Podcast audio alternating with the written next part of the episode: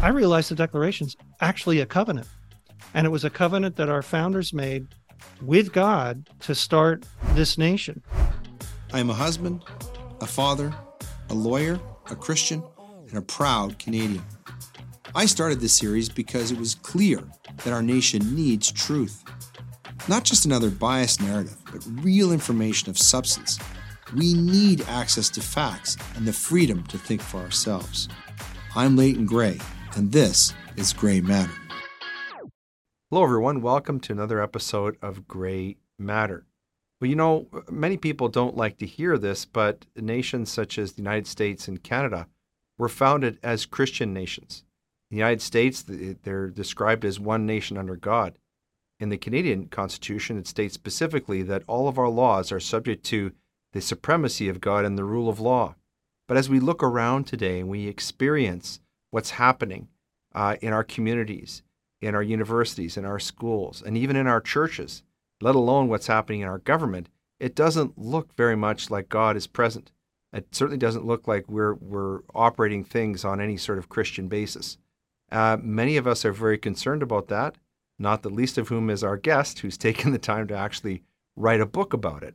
Uh, and his name is Mark Burrell. Welcome to the show, Mark. Thanks for being with us today on Grey Matter. Thanks for having me, Leighton. Okay, I'm excited to talk to you about your book and the other work that you've been doing. Uh, before we get there, uh, we have some framing aphorisms on, on our show that have been uh, selected in your honor. These are some titans of uh, American history, uh, of the originalist American history, uh, one of whom is John Adams, who, who wrote this. He says, Our Constitution was made only for a moral and religious people it is wholly inadequate to the government of any other. Uh, George Washington said it is impossible to rightly govern a nation without God and the Bible. Thomas Jefferson said, I have examined all as well as my narrow sphere, my straitened means, and my busy life would allow me, and the result is that the Bible is the best book in the world. Uh, and uh, one more from your website. This is from Alexander Hamilton.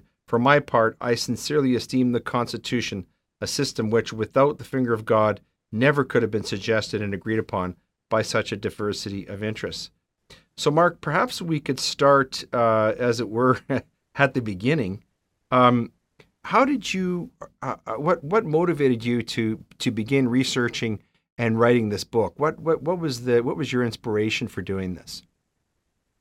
So uh, I've had a t- Bible teaching ministry for over 30 years. And uh, one of the most important parts of that journey for me was a, a mentor that I had that took me through systematic theology early on. And I grew up in the Episcopal Church, but I didn't learn much. and so uh, I have an engineering background, and I really wanted to better understand is the Bible like reasonable and does it make sense? And I had all these questions. And and so I got rooted in that for a few years with my mentor. And at the same time, I grew up just outside of Philadelphia. And, and so I grew up, you know, going to Independence Hall and the Liberty Bell and all these areas. And uh, was always taught that we were a Christian nation, as you mentioned at the with your intro. But the question that was nagging at me, and it started with this question, was if the revolution was all about, you know, taxation without representation, which uh, you know, that, and the Bible says that we should pay our taxes. the nagging tension I had in my head was, well, how could the revolution have been biblically justifiable if, in fact, we're supposed to pay our taxes? And at that point, I was going through this systematic theology with my mentor, and I thought to myself, I should probably figure that out at some point. So this is the late 80s, early 90s. Right. And then through the 90s, I started picking up books that had to do with American founding. I started to uh, find books that had a lot of the quotes that you just read in. And the quotes are inspiring, Leighton. But the question I had really was, what does the Bible have to say about it? Right. And so, with my systematic theology training, I realized around 2000 that I needed to just go through the Bible, look for all the verses that had to do with liberty and justice and rights and governing, and put them on the table and try and figure out for myself where does that take you in terms of what does God expect from the nations? And mm-hmm. does uh, should Christians be in, engaged in civil government? And and when I got to the end of that journey, I was uh, actually I was flabbergasted at how much information is actually in the Bible, and uh, and I started to incorporate that into my teaching. And then around 2010, I started to realize that that approach of going to the Bible first, understanding the the theology, and then talking about how that was woven into the history that I really didn't see that in all the books I was reading. And so I felt like God was leading me to write a book. And uh, it took 10 years. And uh, I finally got to the point where uh, it was released about a year ago. So, Mark, you, you draw an important distinction in your work that is missed by many people. And that is the distinction between the Declaration of Independence, as in 1776, which you regard as, as very seminal to the founding of the American nation, obviously. Distinction between that and the Constitution, which came along later, uh, I believe between about 1787 and 1791. Um, what's the importance of that distinction for you in terms of the founding of the uh, of the American nation and this covenant you talk about? Yeah. So the Constitution is simply our operating document. It's the how, and it's version 2.0 if you know your American history, you know that our first version were the Articles of Confederation. They turned out to have some weaknesses in that the founders are very concerned about giving a federal government too much control. But with the articles, they frankly didn't have enough control, and the states were doing their own thing. So they got together in 1787, as you mentioned, to, to try and fix that. Uh, but a few people had done some pre work and said, this isn't fixable. We've got to do something totally different. And then we got to the uh, the version we have today. But the question is, what informs the Constitution? What is the why behind America? Because the Constitution is the how, right? And so the why is, in fact, the Declaration of Independence. And what I came to appreciate, Leighton, when I did all this research, was that the Declaration is not a, a dear John letter to King George. You know, basically saying right. we're leaving. Here are the reasons why. See you later. It's really not what it was. What the founders did was they followed the same pattern as Old Testament Israel in establishing their nation officially in the eyes of God. That happened in Exodus 19 through 24. Started with Moses coming down with the Ten Commandments, which is the moral law. You gave that great John Adams quote. Basically, what they were saying is if you don't recognize this moral law, this law of nature and of nature's God, uh, everything, nothing good will come of it because that's the starting point. Right. And so what I realized is that uh, when I took a closer look at the Declaration, after I had teased out these principles, which we can talk more about, I realized the Declaration's actually a covenant. And it was right. a covenant that our founders made with God to start this nation. And uh, and the, the theology that's wrapped on uh, wrapped inside that declaration is just amazing, and we can unpack that some more. But that's the difference. Yeah. The Declaration is the why, it's our American identity, and the Constitution is the how. It's how we're supposed to be operating. I, I want to unpack that as you say, but before before we go there, I wonder if you wouldn't mind, Mark. I know you do this in the book. You talk a little bit about this word, this covenant, because it's a very special kind of relationship uh, with God, isn't it? And but it's but it's it's foundational to what's what's to the Declaration of Independence and really about proper governance of human beings in terms of uh, being a nation that that is proper in the sight of God. And uh, one of the really interesting things about your book I really liked is that uh, it really t- it really reveals to us that all of the secrets, all the principles we need to have a, a proper functioning state are actually in the Bible. Would you mind just explaining a little bit more about this covenant concept because some people might not be familiar with it? Yeah, so the word covenant it's a it's an old fashioned term these days, but it's simply a contract. It's an agreement. And if I could draw a distinction to uh, or make an analogy to what we're talking about here, this is no different than a marriage covenant. So right. a lot of people listening to your show are probably married. So just follow me for a second on how a marriage comp- uh, covenant actually gets consummated. There's four things that happen. The first thing is you acknowledge God and God's plan for marriage when you're in a marriage ceremony. And the founders did that in the first paragraph. They were, in that case, they were acknowledging God's plan for nations and how a nation should govern. The first two paragraphs, the you know, the first really three or four sentences summarize the theology behind civil government. The second thing you do in a in a um, in a marriage is you appeal to God to bless the union. And uh, and the founders did the same thing. If you look at the last paragraph of the Declaration, you'll see the distinct sentence that says, uh, "With an appeal to heaven to the supreme judge of the world." You know, it's a, I'm, right. I'm yes. butchering it a little yes. bit, Yeah. but it couldn't be more clear. You know, they're saying, "We need your help." And of course, they would need their help because they were standing up to the empire of the world at the time. There's no reason why they should have been successful, by the way. Uh, the third Providence. thing that you, Providence. yeah, well, I would say it's because they followed the biblical template. Yeah. And so, but back to the marriage thing. So, first you acknowledge God and his intention for marriage or his intention for nations. Second thing is you appeal for help. Third thing is you commit to it. And in a marriage, you commit by reciting vows and exchanging rings. It's a really big deal. It's it's the it's the most important thing that you can do in that ceremony. The founders took it one step further because remember that last incredible sentence. Uh, you know, they basically say they're pledging their lives, their fortunes, and their sacred honor, essentially to see the thing through. I don't know how much more Mhm. committed you could be, other than to sign a document, which is what they did, which Mhm. immediately meant if they were caught, that they'd be hung for treason. And, and many many of them were. I mean, it's a trail of They tears, were. isn't it? I, that story is not told enough, is it? Most of the no, not not a lot of them survived the war. The Yeah. handful that did became president. so, so then there's the last thing. The last thing that you do in a marriage is uh, think about what's the last thing that happens in a ceremony. The the pastor officiating turns the couple around and they say, for the first time, you know, in public, introducing, and in my case, it was Mark and Charlene Burrell. And and what are they doing? They're declaring publicly that this marriage has taken place. That's the whole purpose for the marriage ceremony. right. Well, the founders did the same thing. Number one, they named the document a declaration. and then number two, they sent it around the colonies and to England for all to see that they were this is what they were declaring. And uh, and Leighton clearly God honored the process they followed, which I submit is completely biblical, Yeah. uh, because he allowed them uh, under uh, overwhelming odds Right. in order to uh, win the war and then start the nation. So that those are principles to start a nation.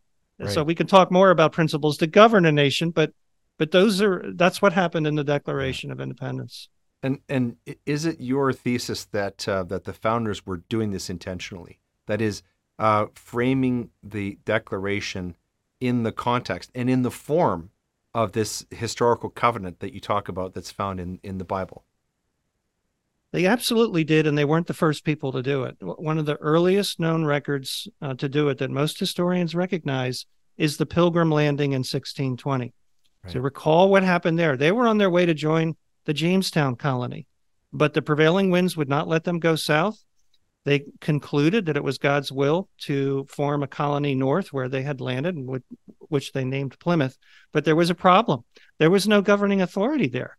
And so their pastor had taught them well, well, here's what you do if you're starting a new nation. You you establish a covenant. And if you read the Mayflower Compact, it's like one paragraph. It's not even that long. You'll see that they followed the same process. They acknowledged God, why they were there. They appealed to God for help. The whole thing starts with Amen, which means let it be so. You know, basically appealing. And then they explain very clearly uh, their intent to form a civil body politic. They they commit to it by signing the document. And of course, they they declared it with the people that were there. Uh, it was done on the Mayflower. The, the ship uh, crew understood what they were doing. There was no internet or you know way to get it out, but they followed that same pattern. And so the uh, with the uh, first great awakening and and all the pastors of that era, you know, reinforcing the importance of self government, they knew what to do. They didn't want to do it, but they felt they were backed into a corner. And uh, and when it came time, they put their faith into practice, and that's really what they were doing. They were Right. putting their faith into practice, and God honored uh, their commitment. Right. So we have this concept of a covenant that you've explained that's between a people and God. It goes all the way back to the Old Testament. But then we have this other complicating feature that enters this covenant called government. Uh, and so is, is the government part of that covenant uh, or outside of that covenant? This seems to me an important uh, concept.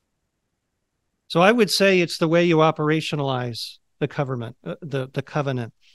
And so the, what I do in the book, and um, for folks reading it, I, I go into about seven principles that right. I tease out of looking at, you know, what God instructed the Jewish nation to do upon, you know, Moses essentially officiating the starting of the nation. That was right. the official start, and they they consented. Remember, they Moses came down and said, "God says if we follow this moral law, He'll bless us," and they all agreed. That was giving their consent. That's where the term "under the consent of the governed" comes right. from.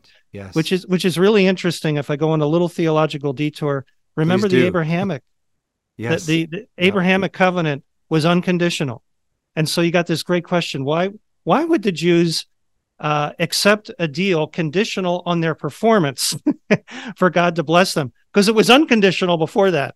My mentor used to always uh, make a joke about that. You know, why did they take that deal? They should have like not taken the deal. But the point is, that's what you do if you're getting right. married or you're establishing a, a, community or a business or a church. Uh, you know, you mentioned I've been involved in starting churches. That's what you do. You write mm-hmm. it down, you sign it.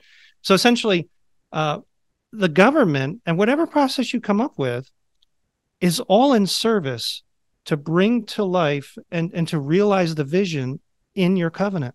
Mm-hmm. And and a government authority that that does not do that, and in fact is governing immorally over a long period of time, becomes a real problem. Because remember, that was the operational principle behind right. the American founding. Right. They had concluded that the government had been governing immorally. Right. And so and to use your analogy, you talk about, which is a great, great one, talk about the marriage covenant. Um, the the importance of that is it it brings God into that relationship, so that uh, let's say if you if you stray and you and you cheat on your spouse, that's not as simple as you know doing something to hurt your spouse. You've also offended God. You've broken God's law. So applying that analogy to government, you go through, uh, you know, some of the history of American governance and you chart how at certain times um, the American state has sort of gone astray, and whenever it has, it's it's gone into it's it's landed in some trouble. Do you want to explain about that a little bit? I found this this was a very fascinating part of your book. So yeah, the um, uh, if I talk about how do we get to where we are today, I think maybe that's what you're referring yeah, to. Yeah. The lead in. So, yeah, and that's the first chapter. It's called The State of the Union. And the subtitle is How You Forget Your Covenant, which, right. by the way, Israel did all the time.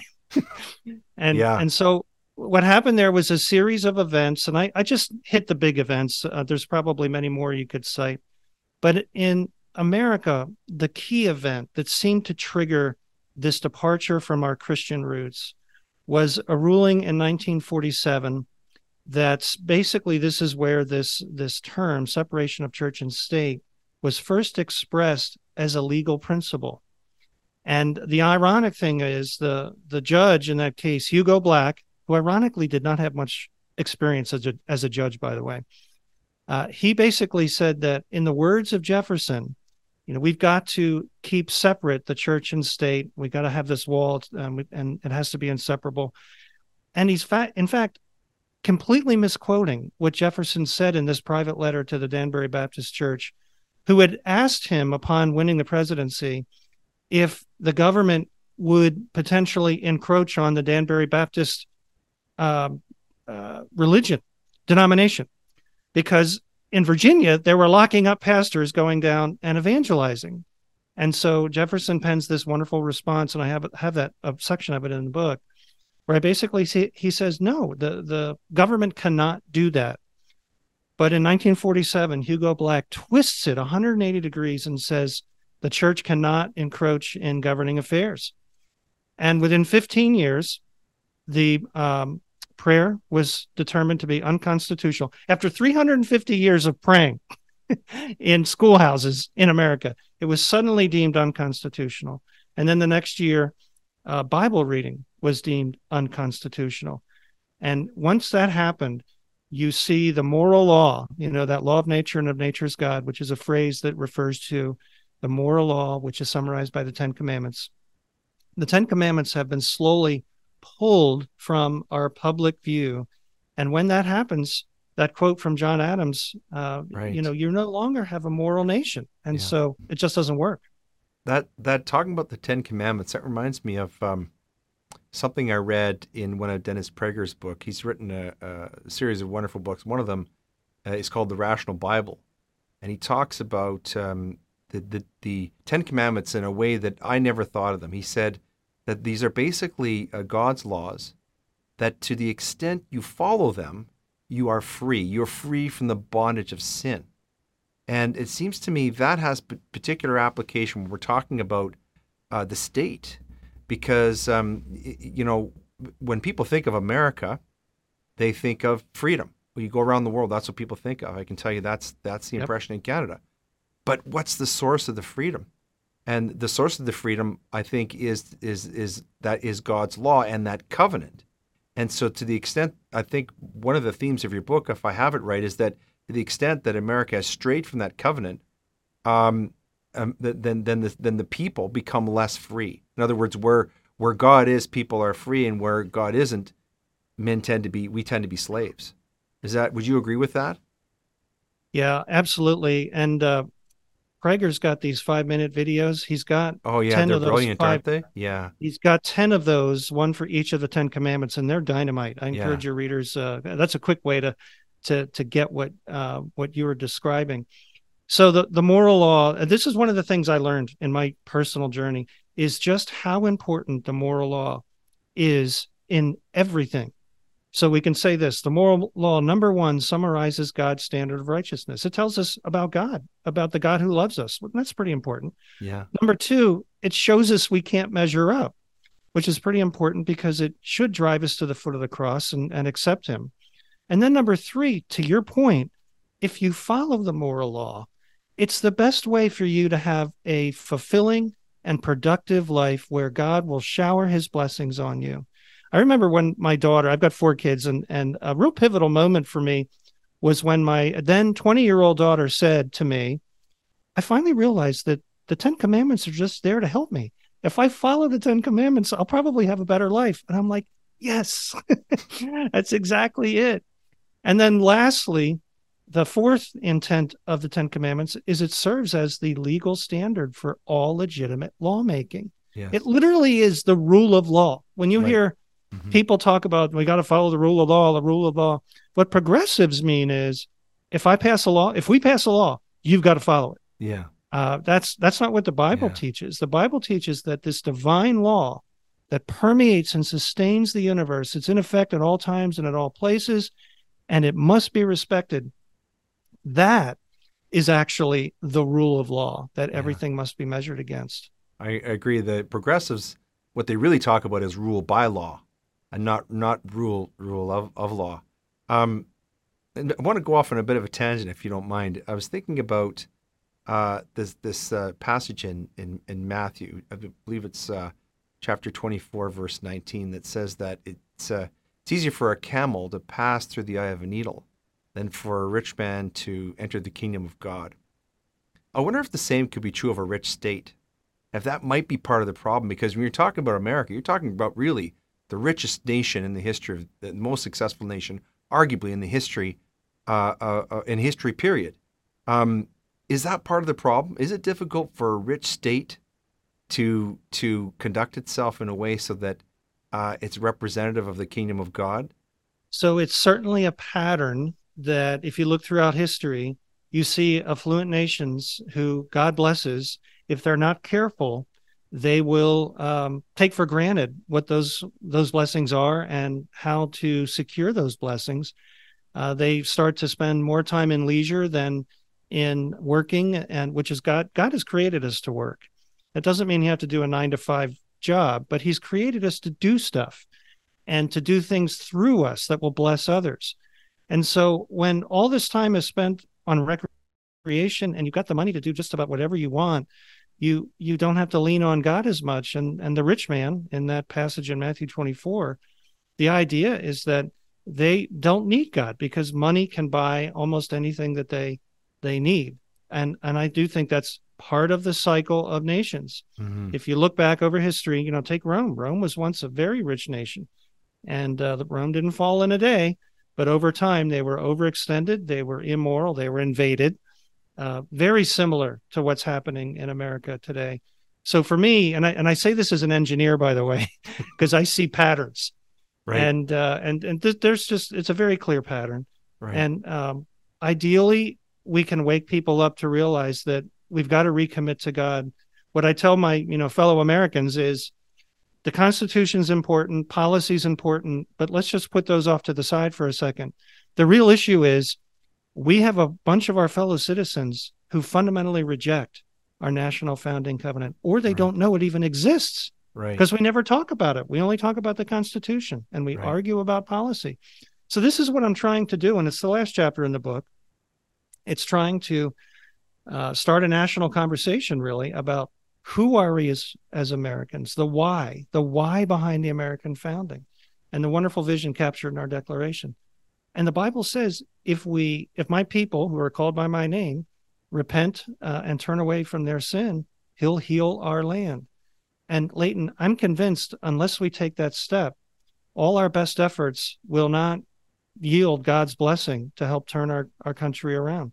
And that's so that's the action part. No, I quite agree. But is this part of um, the work that you're doing through the uh, Defend American Liberty Project?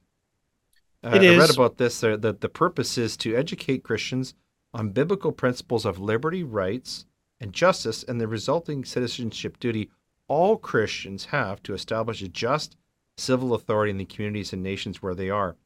Um, do you want to talk about uh, about that project a little bit? I know this is probably, I expect this is occupying a lot of your time besides your writing.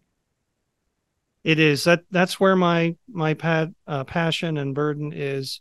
The more I talk to to people, especially pastors, they just don't know that they don't they haven't been taught many of them are so passionate about evangelism, which they should be, that they don't see the fact that this information's in the Bible. It's and and if you mine it out, which I've I've done, I've done the hard work of trying to pull it out and simplify it uh, to help provide all these these questions. And so the uh, the the book is meant to be uh, an end to end kind of one stop shop for pastors and church leaders who are looking for a reasonable biblical argument for why they should be involved in citizenship and why America is, in fact, a very special nation. Mm-hmm. I also include a lot of typical objections. Uh, one chap, I have a whole chapter on the objection that being involved in politics interferes with evangelism. And, and I show that uh, in Deuteronomy 4, Moses actually tells the, the Israelites that uh, the purpose, one of the purposes of you governing justly is the other nations of the world are going to see you being blessed and they're going to come check you out. And, and you need to be ready to tell them about me. That's exactly what he says in Deuteronomy 4. Right. So governing justly is actually an evangelistic strategy God used in the Old Testament. Right. And and after all, isn't that why people, many of them, uh, came to America because they yeah. they wanted to to see and experience the blessing from our our system of government. Right. And yet we we're not equipped to talk about it. And so I'm trying to yeah to equip pastors, church leaders primarily, but of course I'll talk to any group who's interested in you know give me give me a good reasoned argument as to why the American founding was just and right. legitimate and what is my responsibility. And and you mentioned this is every Christian's responsibility, no matter where they live. This is not just right. an American thing. No. I just happen to be talking about the American founding covenant. Yeah. But if you live in Australia, you live in Canada, you live in Mexico, you anywhere you live, you have the obligation to try to establish liberty and justice for all in that community. Let's uh, let's talk about the church for a moment, if we could, and its pl- sort of place in this, which is is vital. Um, we had a guest on our on this program an author named Eric Metaxas. You're probably familiar with his books. He's written a, a recent one called Letter to the American Church. He'd also written a previous book, a biography of uh, the late theologian Dietrich Bonhoeffer, who was tragically mm-hmm. murdered by the Nazis. Um, but he talks about, in the context of Bonhoeffer, uh, where Bonhoeffer was uh, was trying to uh, prevent Nazification of the church in Germany, and he draws a he draws an analogy to that and what's going on in America and Western churches. This is true of Canada uh, as well, and the, the you know the progressivism that's in the church that uh, people like me, uh, frankly, I consider anti-Christian, anti-biblical. Um, how does that fit into this covenant that we're talking about? Because the church, you talk about the, the, the decision in 1947, which separated church from state. So the church has a central role in this covenant, doesn't it? Yeah, it really does. Ultimately, the church is responsible to be the the stewards of teaching the next generation. So I blame all of this on the church. And while I point at the church, I got three fingers pointing back at me, yeah. which is why, you know, I, I feel like I need to do everything I can to, to rectify this. But uh, back to Eric, I love Metaxas. Uh, we've met. I've given him a copy of my book. I've read the two books you mentioned. And uh, the way I would think about his book versus my book, he and those two books that he wrote that you mentioned, which are excellent. Right. He makes the moral and historical argument for why the church should get involved. He explains it morally that it's uh, it's morally wrong, and Christians should be offended by immorality. They should stand up for justice. And yes. of course, he makes the connection to the German church in the 1930s, and and saying, listen, the the church today is doing exactly what the German church did in the 1930s in the face of evil. They just kept kept singing louder when the trains were going by with the Jews on their way to the concentration camps. What's different about my book is I make the theological argument. Right. And I see it as a perfect complement to his letter to the American church. Uh, so again, I'm an engineer. Uh, the book is a little bit dense. I, I, if you got through it, you you know this, but it's meant to be that very systematic, rational, biblical approach to this question of what does God expect from nations, and who does He expect to step forward and lead, and what does that leadership look like? That's what I try right. and answer yeah. uh, in the book. So it's a perfect complement to what Eric is doing. And it's it's not just your book is not just an historical uh, record or a biblical account. It has very specific um, modern applications. Uh, in fact, um, uh, let's talk about three big ones that are that are facing both Canada and the United States. One is you know the border crisis. Uh, you know the you, you say that uh, that the Bible provides clear guidance on the role of governments in protecting their citizens. And regarding the border crisis, you note that that God desires sovereign, uh, separate na- nations that are fruitful and just, and that governments have a responsibility to protect the inalienable, the inalienable rights of their citizens, even if that means building a wall. You want to talk about your about this covenant in the context of a modern issue like that border crisis that's going on both in the United States and Canada? Yeah. So again, an analogy is helpful here, uh, and, and a lot of this you can always go right to the family and ask the question: What is the job of the mom and the dad uh, when they've got a bunch of kids. I had four kids. What was my responsibility as the father of of my little home, my castle? Uh, the first thing I'm responsible for is to you know feed them, clothe them, uh, provide shelter, and keep them safe. Right. I'm responsible to do that. Now, if someone knocks at the door and I let them in, and they they seem fine on the outset, and we have a nice conversation, I'm showing hospitality to this visitor.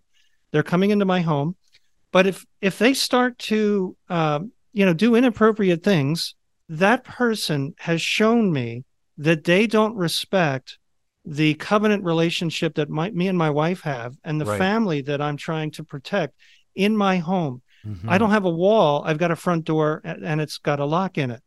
Uh, the same is absolutely true for a nation, let alone the fact, you know, just put aside, you see this in Israel, Old Testament Israel. Of course, things were a little different you had to have a wall to protect yourself against invading armies, but it's the same principle. Right. And so, why should Christians be concerned about all these uh, illegal aliens crossing our border and coming to our, our nation? First thing is, they don't agree with, in many cases, have no idea of our covenant. So while I don't have a, a problem bringing them into the nation, just like I would invite a stranger into my home, if they're not going to govern uh, conduct themselves in a way that matches what my wife and I expect if you're in my home uh, then we've got a problem right but these these aliens that are coming in these foreigners they don't understand our system of government and and the covenant that informs our constitution so i should vet them just like i vet my, a person coming into my home if i'm responsible for the nation i should be vetting them and making sure that they understand what it means to be an American. Right. So so there's that, but there's another problem. Think about what's happening to these other nations that are losing their people That God doesn't want that. God wants lots of nations around the world. He wants them to follow the pattern of Israel and govern based on a covenant. And if they do that, God will bless them. Right. So that vision of government is what America should be exporting. And of course, we should be doing that by supporting evangelists around the world, missions. But these missions ultimately need to work towards teaching their converts how to govern themselves so that eventually they can turn the heart of the nation over to God. That last part is not happening. Right. No. People don't even think about it that way. They just want to, you know, win people to Christ, and that's great. That's great. But, you know, what does God expect? Mm-hmm. We learn in Genesis 9 that he expects nations to govern justly. Right. Um, another modern issue uh, that that the, this covenant has application to are transgender rights. And here in your book, you offer a unique perspective on the transgender issue. Would you want to uh, explicate on that? Well, it's it's a similar, you know, if you start with what does the Bible say about the world around us and how God created it? He created us male and female. That's just the way it is. And uh, we're created uniquely with unique benefits, unique gifts. Uh, and and God set it up that way so that you have, uh, you know, women generally are more in touch with emotions. Men are not, you know, and this is why we desperately need, I desperately need my wife to let me know when, you know, there's some emotional uh, stress in our family that I need to be aware of. And men, you know, we tend to be more logical, sequential. Doesn't mean there can't be crossover. You know, I'm not trying to pigeonhole Sure. people, Sure. but God designed us that way for a reason so that we could have the best possible chance at living productive and ultimately happy lives while we're here on earth. And Mhm. so this transgender movement at its core is challenging the fact that God created us male and female. And the impacts of doing that with young children who are so impressionable, uh, we're going to, we're already, but we're going to uh, see a lot of problems down the road because they, they didn't get the proper training on what is their role from a biblical worldview. And again, this is a, a consequence, you say, of uh, you know the the uh, distortion or moving away from the the principles of that original covenant, right? Yep. Yep. The, the fact that there's a moral law and, and God set it up. Right.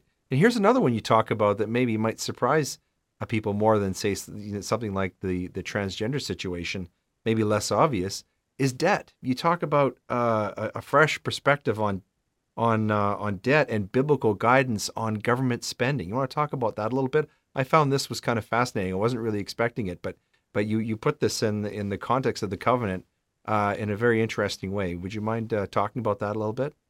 Yeah. So again, if you uh, go to the family illustration, the ultimate goal of a family is to to be financially secure.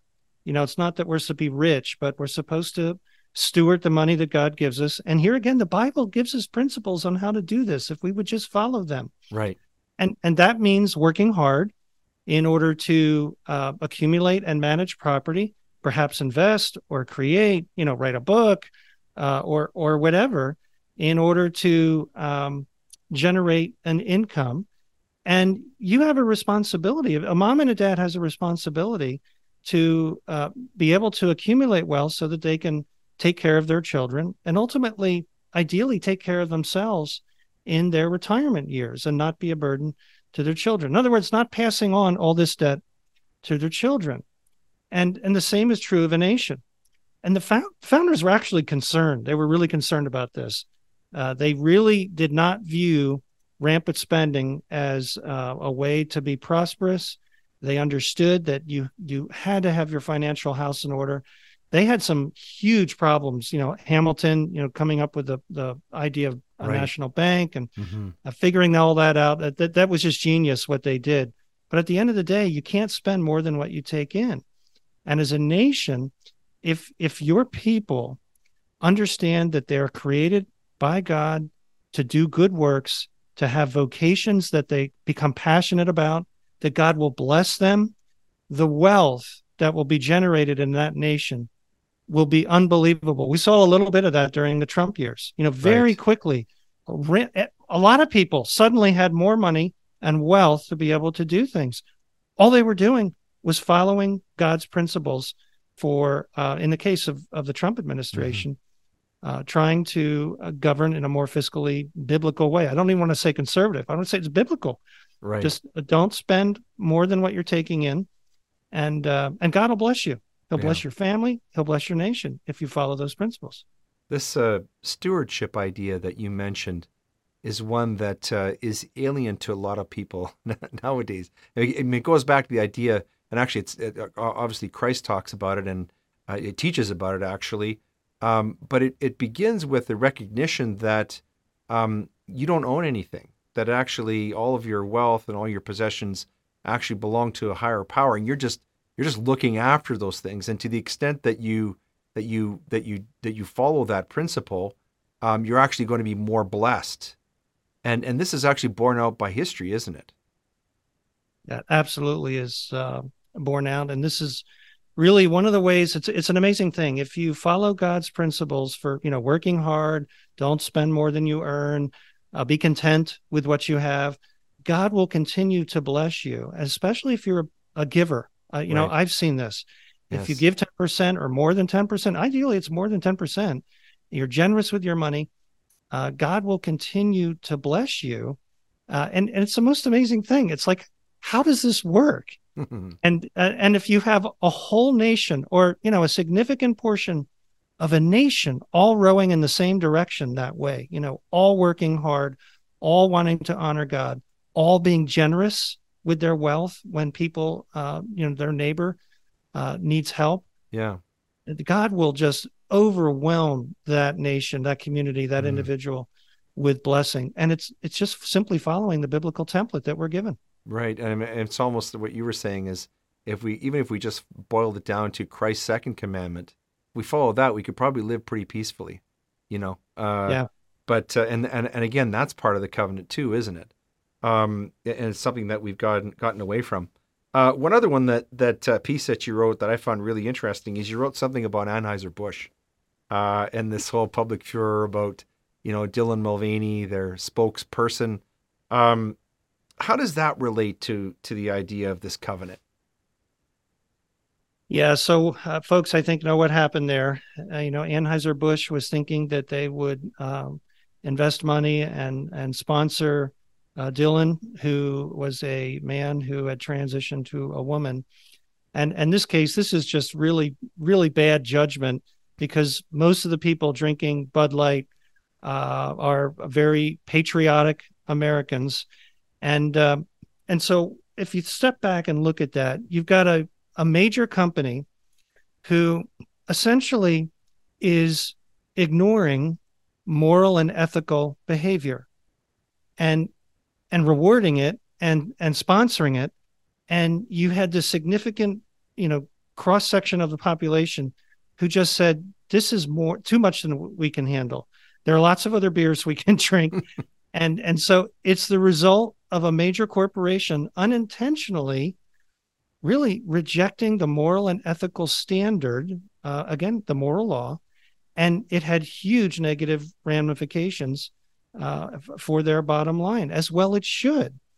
And so this is where, as individuals and businesses and companies, uh, I encourage them. You you have to have a pro liberty agenda versus right. a pro LGBT and and you yeah. know your ENI program or DNI or whatever right. they are calling sure. it.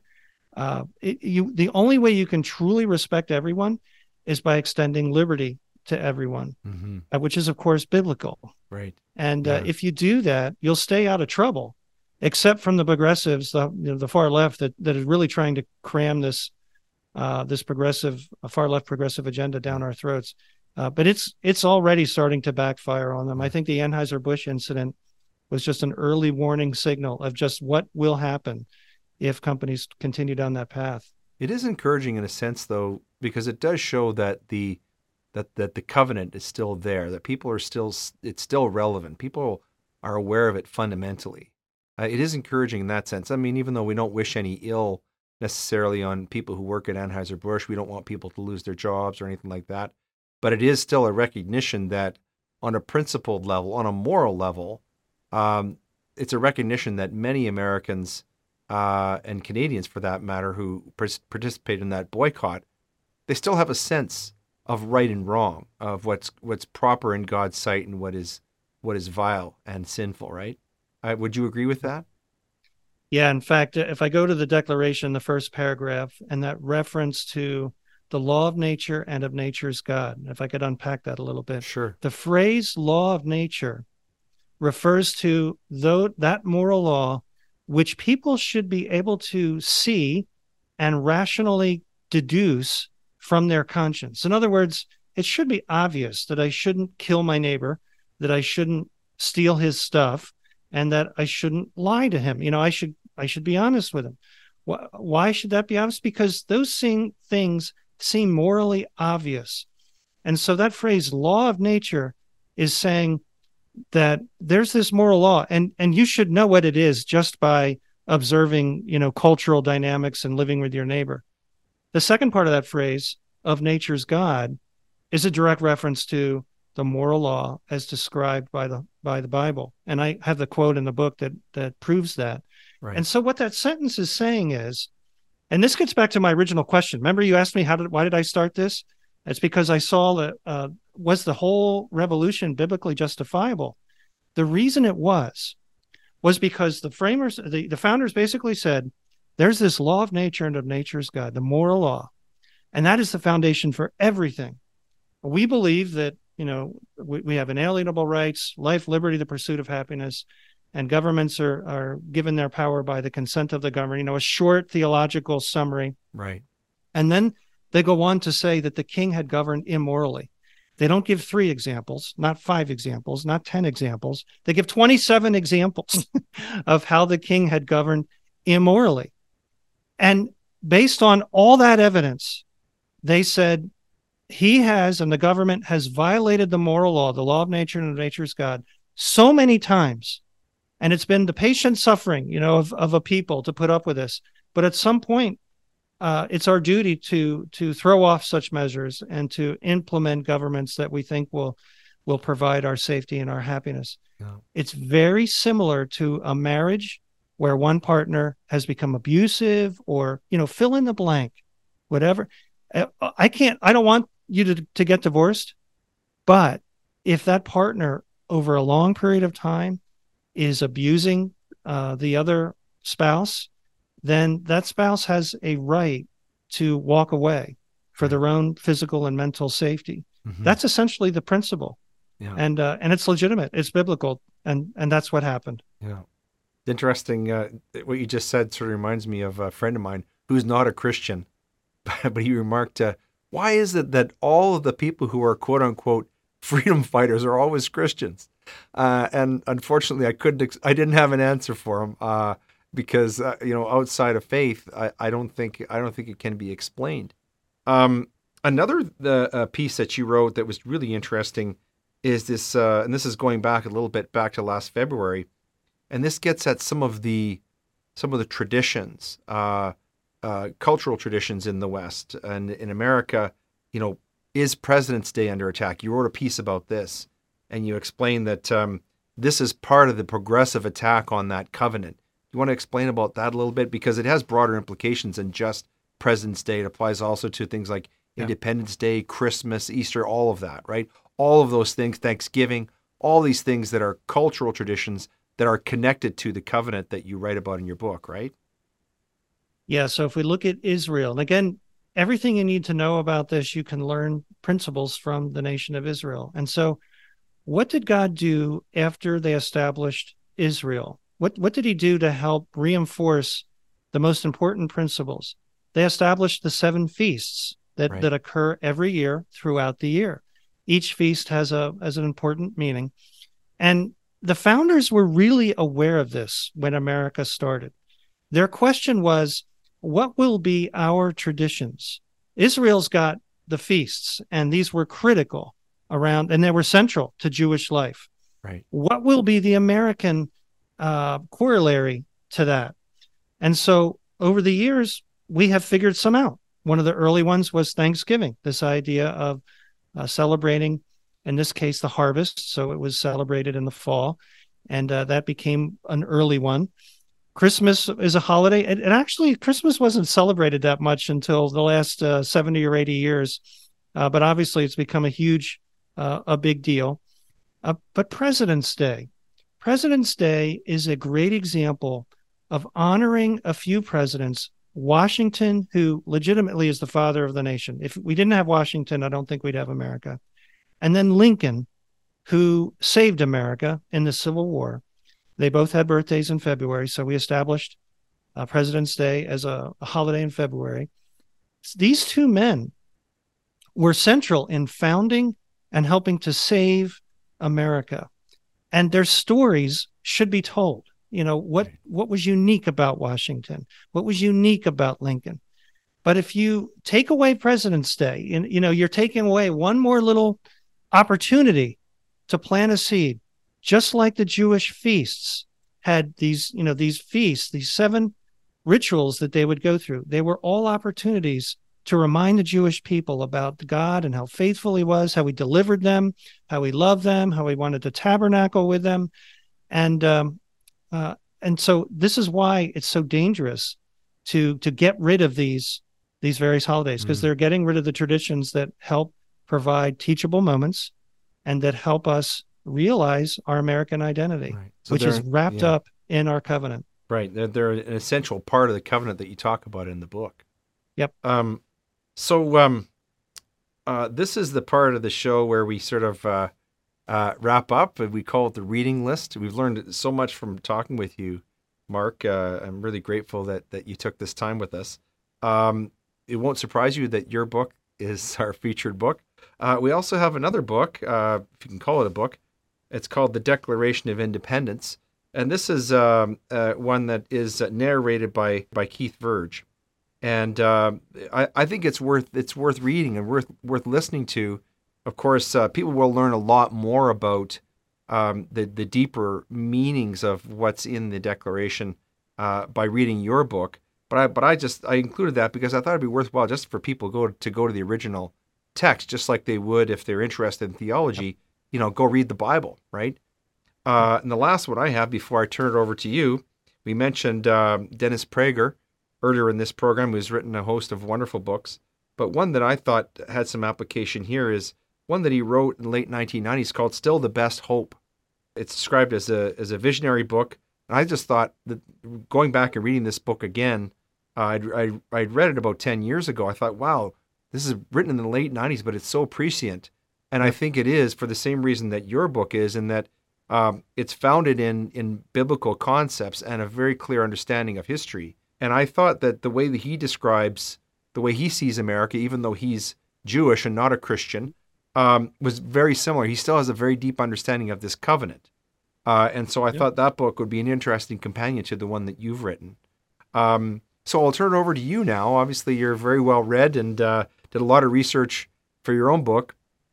Are there any uh, books or resources or or uh, even parts of the Bible that that you think would be very useful for people to read so that they could gain a better understanding of both your book and the topics that we've been discussing today? So, so the first thing I want to mention to your audience is the next time they uh, you have July Fourth.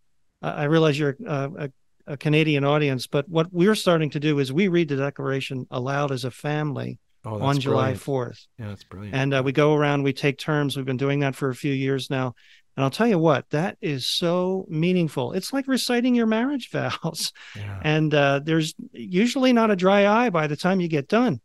And so revisiting the covenant, I, I so I like that you mentioned some of these books where they where they uh, the audio book where they uh, read the declaration and it's it's timeless and it applies to every nation even though it was written in america uh, the theology i'm convinced can apply anywhere and should apply yeah. anywhere the second thing is um, uh, there is a book by Larry Arnn called The Founder's Key, and it is about the Declaration of Independence and his take. Now, Larry Arnn's the president of Hillsdale College.